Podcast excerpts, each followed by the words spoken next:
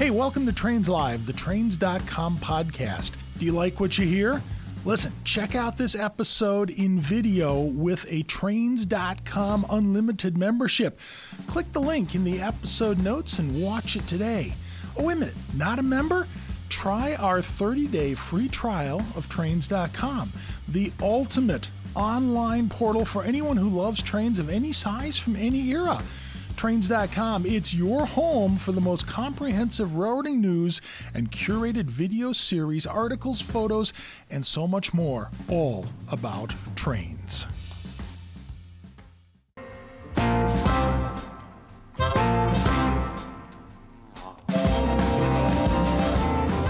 You know what, folks? Everybody likes a big locomotive. I mean, come on. I got to ride on the Union Pacific Big Boy last year, but you know what? Let me tell you, there's something to be said for the small guys as well. We have got an incredibly neat small locomotive restoration project we're going to be talking about. It's Trains Live. Come on along.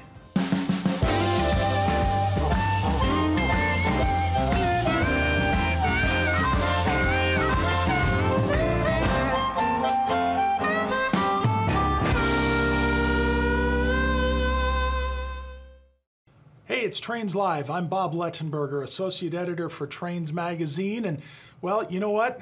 We're not talking big today, we're going small. If you think about some of the locomotive restoration projects that we've seen in the United States over the past few years, Union Pacific 4014, big boy, big, big locomotive, no two ways around it. How about 1309, the Baldwin locomotive that's now running at the Western Maryland Scenic Railroad. Again, a big articulated locomotive. How about Norfolk and Western number 611, a big passenger locomotive? And as much as the big locomotives are cool and make a lot of noise and they're fun to watch and they've got neat stories behind them, something's got to be said for the small guys too. So, let me tell you what, a few weeks ago, a press release floats across my desk, and it's from a group called the American Industrial Railroad Society. And I'm thinking, okay, what's the story here? Well, today in the short line world, we often hear the phrase first mile, last mile, meaning that a short line carrier picks up goods for that first mile of transport hands them off to a larger carrier for the bulk of the trip, and then maybe hands them back to another short line for that last mile of the trip. But short short distances, first mile, last mile, have again become very important in small railroad transportation. Well, guess what, folks? It's always been that way. And the story that we want to talk about today, this small locomotive with the American Industrial Railroad Society, well, it's just that. It's old time, first mile, last mile, small railroading. I want to bring in the president of AIRS, the American Industrial Railroad Society. Sam Aufmuth is with us today. Sam, welcome to Trains Live. Thanks for so much for having me today, today here, Bob. You know, as I was saying there in the open, the, the press release about your organization floats across the desk, and I'm kind of looking at going, what, what is this? What is this? And then I read, and man, I'll tell you, you guys, you guys got a cool mission and a, and a cool uh, project going on, a neat restoration. So I think let's start with this. Explain for folks what is the American Industrial Railroad Society? What's your mission? What are you doing? So AIRS was founded with the mission of primarily bringing together everybody who's interested in not only the modern role that industrial railroads play uh, in the railroading network, but also the historical role that they played in the development of our nation. So we were founded to bring groups of those people together, but around that idea, we purchased the Indiana Northern number four and very small slope back tendered 040 locomotive that was completely disassembled sitting outside a depot in Aledo, Illinois. And we got together and said, we understand this this locomotive's got a really unique storied past, staying just one step ahead of the torch. And we didn't want the story to end there outside that depot. So we reached out to the estate that owns the number four and we worked out a deal. And next thing you know, we were the proud owners of the 1913 Baldwin. Cool. Okay, so we got a locomotive and we are going to restore it. And I'm, I'm beginning to see the picture of why, but delve a little bit for me into that history. Um, you know, this idea of small industrial railroads. Um, you know, let's go back to the, the early 1900s. In fact, if I remember right, and correct me if I'm wrong, number four dates back to 1913. What, what does small industrial railroading look like in 1913? So, way back in the early 1900s, industrial railroading was just as varied, if not more varied, than it is today. You had uh, small railroads weaving their way in and out of looming industrial landscapes, as well as tucked away, hidden in the wildernesses of North America. So you really could have a, a really quite varied description of what these railroads were not only pulling and, and hauling, but also doing as well. So number four itself came from a industrial park in South Bend, Indiana. The Oliver Chilled Plow Works was the birthplace of the Indiana Northern Railroad. Uh, in the early 1890s, they had gotten fed up with the service that the railroads at that time were providing them, not only in uh, poor service, slow shipping times and delays, but also with the, the prices they were charging as well and the shipping tariffs at that time. So the founder of the Oliver Chilled Plow Company sat down and they created their own industrial railroad to switch their own cars. But it grew to be more than that because they had also had a number of industries and businesses surrounding the plow works at that time. And very quickly, the railroad grew to service those industries and businesses as well. And it, the railroad really took off. Uh, so it's really amazing just how small and niche you can get with these little railroads and just how many of them there were at the time in the big picture that they fit into. You know, everything you just said there, Sam, sounds exactly like something that you could read on trains.com newswire in the last week, the last eight weeks, or, you know, over the last summer. It's like history has has repeated itself here. I mean, I'm hearing you know better service, better rates, um, you know the, the convenience of having your own railroad, and uh, yeah, it's like what goes around comes around almost. it's it's an age old problem that predates even the railroads themselves. Okay, and also I, have got a, I've got something in my mind here. I want to make sure I clear this up. Like when you say the Oliver Chilled Plow Company, is that the same organization that ended up building um, the Green Oliver farm tractors? I believe so. Yes. Okay. All right. Okay. So, so we have industry that they're they're basically fed up with the big guys, and you know, yeah, in northern Indiana, it makes sense. I mean, was a hotbed of uh, vehicle manufacturing. I think if I remember right, um, one of the other places that the railroad served was the the Studebaker um, automobile factory there in South Bend. So yeah, you, know, you can see where there's enough business for a little railroad to to make it go. Absolutely. So, um, okay. So we've got the, the locomotive. We've got some interesting history. Uh, it's you know like short lines today. You know, there's folks that, that pay attention to specific short lines. There's a there's a lot of uh, photographic interest because it's you know equipment that you probably would not see out on some of the big class ones. Um, and we've got this you know this neat little locomotive. Now your group that is working on this, there is also something that has has struck me about them. In fact, the first time I saw a picture of them, um, it seems like you guys have got a heck of a youth movement uh, going. In fact, if I can ask, how old are you? I'm 23. You, Time out. Hold on. Hold on. 23? 23. 23. I know it's great. oh my God. And you are leading an organization that is going to restore a steam locomotive. We're going to talk about the condition that number four is in when you guys got it in just a minute. But how many, let, let's, let's, let's go this way. How many folks in your organization are 40 plus? About four of them. About four. yeah, and uh, currently, our membership's made up of about 15 to 18, and four of those are are in the 40 up club. Man, I'll tell you what, you you get you get a round of applause from me right here, right now for that.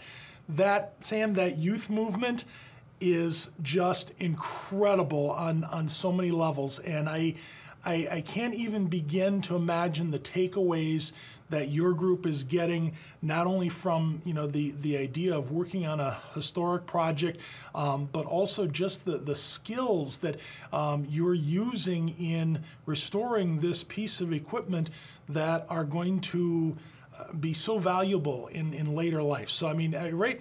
You, you guys have sold me right here with the youth movement thing, all right?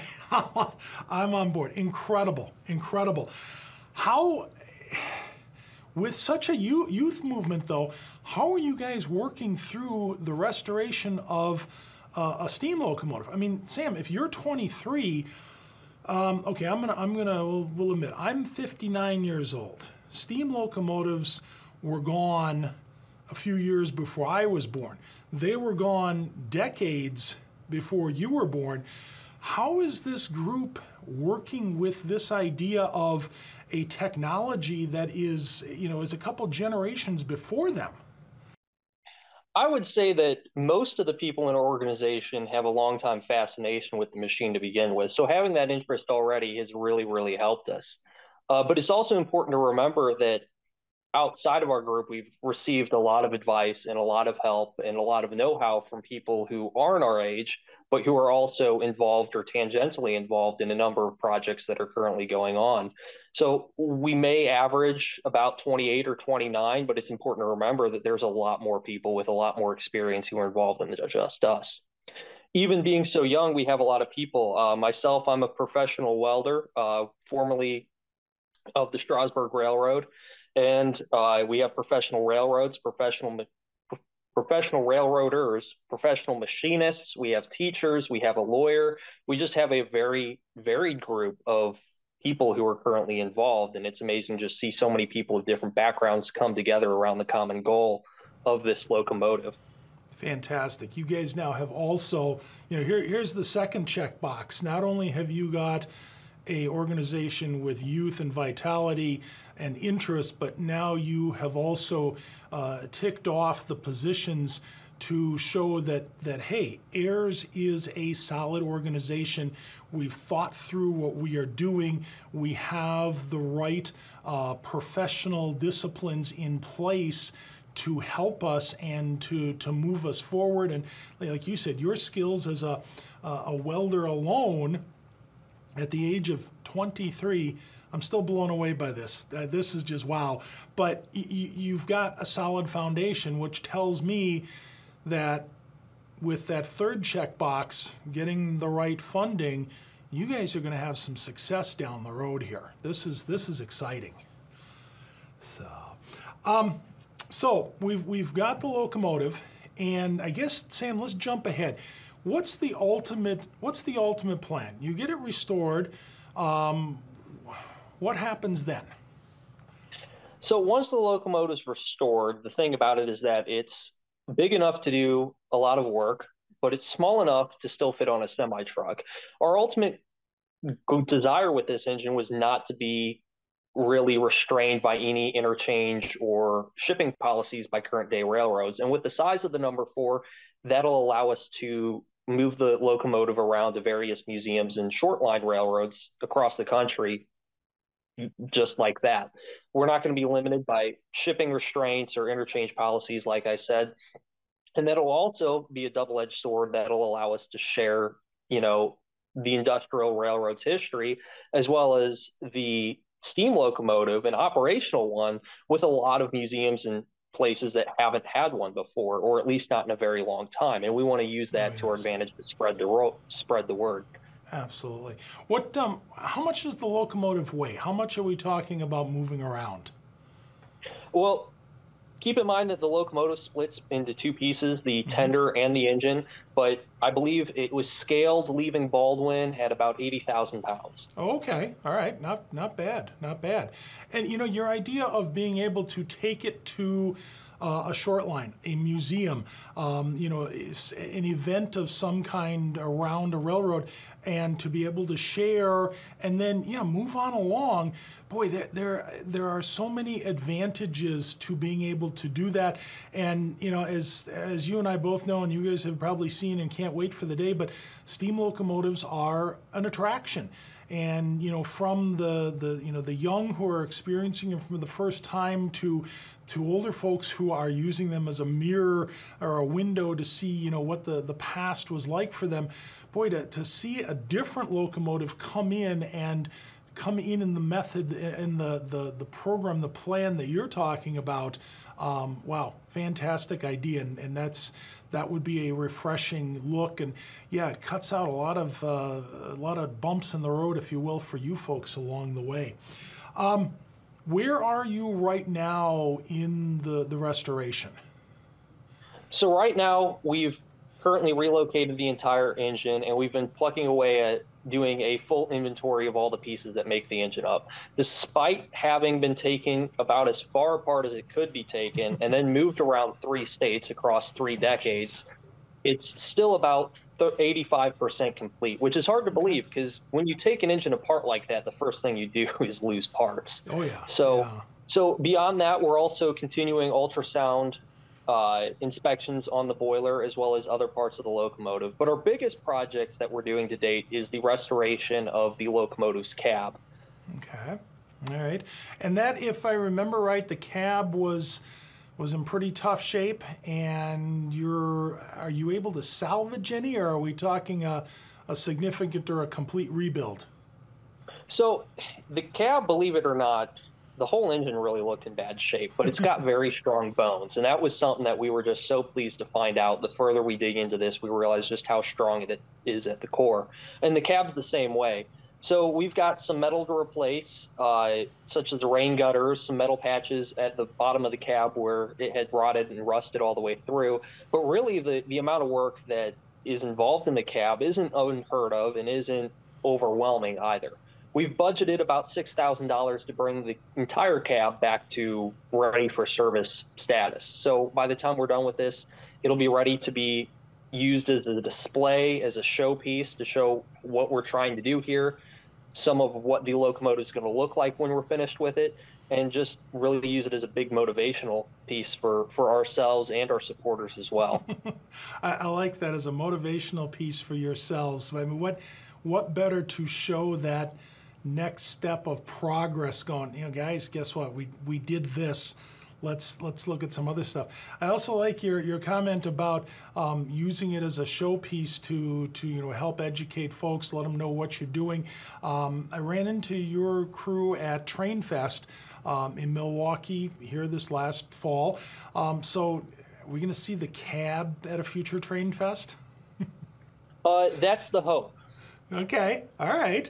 That that would be that would be very interesting. That'd be very interesting. So, okay, you said about six thousand dollars on the cab. Um, how are you guys situated for funding for that little portion of the project right now? Right now, we have over four thousand dollars of that raise, so we're well over two thirds of the of the way there. But uh, we're still continuing to accept donations for that purpose, and we will happily use them exactly for what we say they'll be used for. They'll be going right into the cab. Fantastic. You know, and that's another thing that, that looking at your website that um, is, I, I, think, is a very good thing that you are doing. You you've broken this project down into to these little bitty bites, and you know, hey, folks, now we're working on the cab. Here's what we've got to do. Here's what it's going to take. Can you help us with the cab? Um, as opposed to we're restoring this whole steam locomotive and you know, we need X to fulfill our budget. Um, taking it in those little bites, um, showing the progress, it, it makes it so much more manageable, not only for you guys, but for the for the general public. And I hope you're seeing success with that. Right. It's it's really difficult to think about sometimes, but when you walk in, even a locomotive as small as the number four, it can be really daunting, especially when you see it taken apart and you can see just how much work there still is to do. And so when you can take a step back and look at it and say, we're going to make these check marks, we're going to have these these waypoints that we're going to go through, and at the end of it, if we can stay to it, we'll have a complete working 1913 Baldwin steam engine, uh, all the way back in original paint scheme too. Original paint scheme. What are we? What are we talking? I, I, I sense by you going there, we're not talking black and and graphite on the smoke box. We've got something else in mind. Yes, actually. So number four presented us with a unique opportunity historically, and the fact is that it operated for nearly 50 years from 1913 to the space age in the ni- early 1960s. And uh, like many locomotives over that time period, it earned itself a, a very proper black coat. But it's important to remember that back around that time period that the number four was built, if you wanted a black locomotive from Baldwin Locomotive Works, you had to tell them that's what you wanted. Otherwise, it was being delivered in their stock Baldwin green color. Oh, okay. So we've actually had the opportunity to do color matching to original Baldwin green samples, and we will be using that exact color uh, and as well as details that are called out for on the specification card for this engine's construction. And we'll be matching every one of those details to make it the correct factory new appearance. It'll be the first time number fours looks like this in well over 100 years. Wow. Baldwin records and plans. Uh, how how has it been for you folks in finding information that is valid to your locomotive? How how has the research process gone? It's actually quite surprising how much is still around because when you think about such a small locomotive on such a small railroad in such a big wide world, and out of the tens of thousands of engines that Baldwin built, that there's still quite a bit around, including the specification cards, which call out every last detail from boiler construction to the paint to the lettering that'll be put on the locomotive. It really goes into minute detail, and that really helps us out. Neat, neat. Good stuff. Good. Hey, tell you what, we're going to step over to Mr. Bob's Railroad bookcase for just a moment. Sam, hang out. We're going to come back in just a minute. Like we always do, some books that you can do some further research. And one of the ones, and I've had this in front of me because I've been kind of referencing it um, from our library here at Kalmbach. We have a reprint of the Baldwin Locomotive Works catalog of locomotives. This one dates to 1915 and this is this is going to be one that if you're looking for this, you're going to have to do a little little digging for it. We're talking museum, used bookshop, maybe a, a good uh, train book dealer. But what's cool about this in the front here, and now remember when I say catalog. This is kind of like you going into a car dealer today and saying, "I want to buy a car." This is this is Baldwin's wares for this particular year. So in the front, we have all of their information, the specs about their locomotives, um, you know, tractive force and hauling capacity, superheating, all the things that make a Baldwin locomotive fantastic. And you read through this, and yeah, they they give you some good information, but they're selling locomotives here, folks. You're in a catalog. Of course, I had to look and see, can I find number four? And number four, 040, and we've here it is, the standard gauge 040 locomotive. And I'm looking, and, and Sam and I were talking about this before we, we uh, came on air here today. Baldwin for 1915 didn't have just one 040. There's actually about uh, 15 different 040s listed, different models.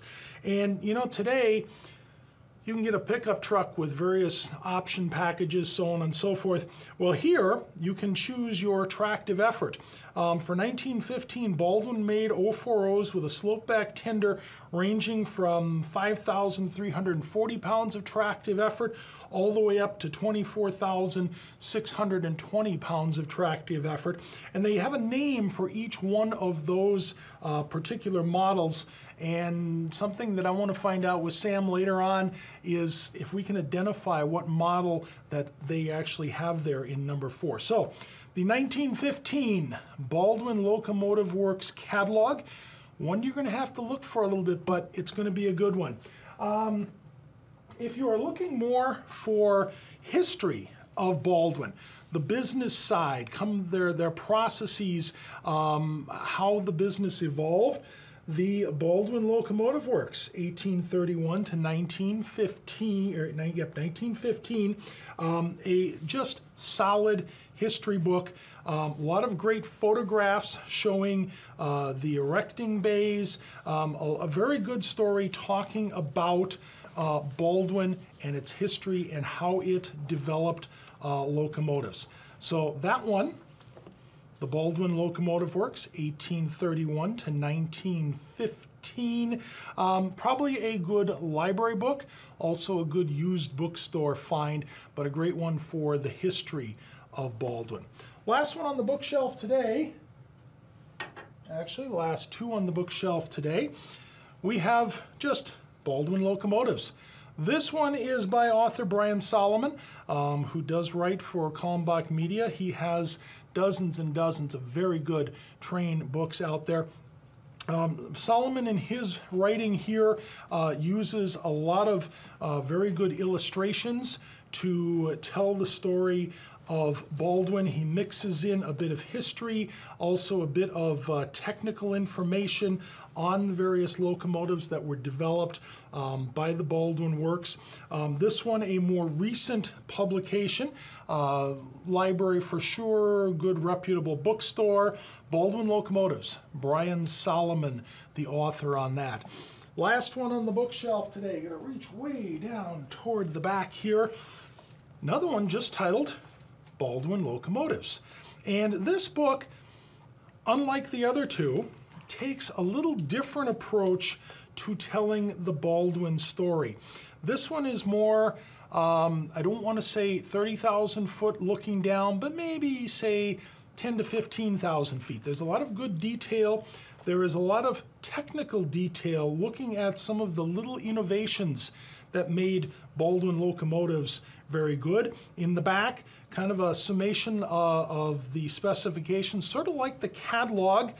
And then, of course, also some great pictures uh, of some of the actual assemblies and parts and pieces of the locomotives uh, being made at the Baldwin factory. So, Baldwin Locomotives, Baldwin, um, one of the big locomotive builders uh, in our country.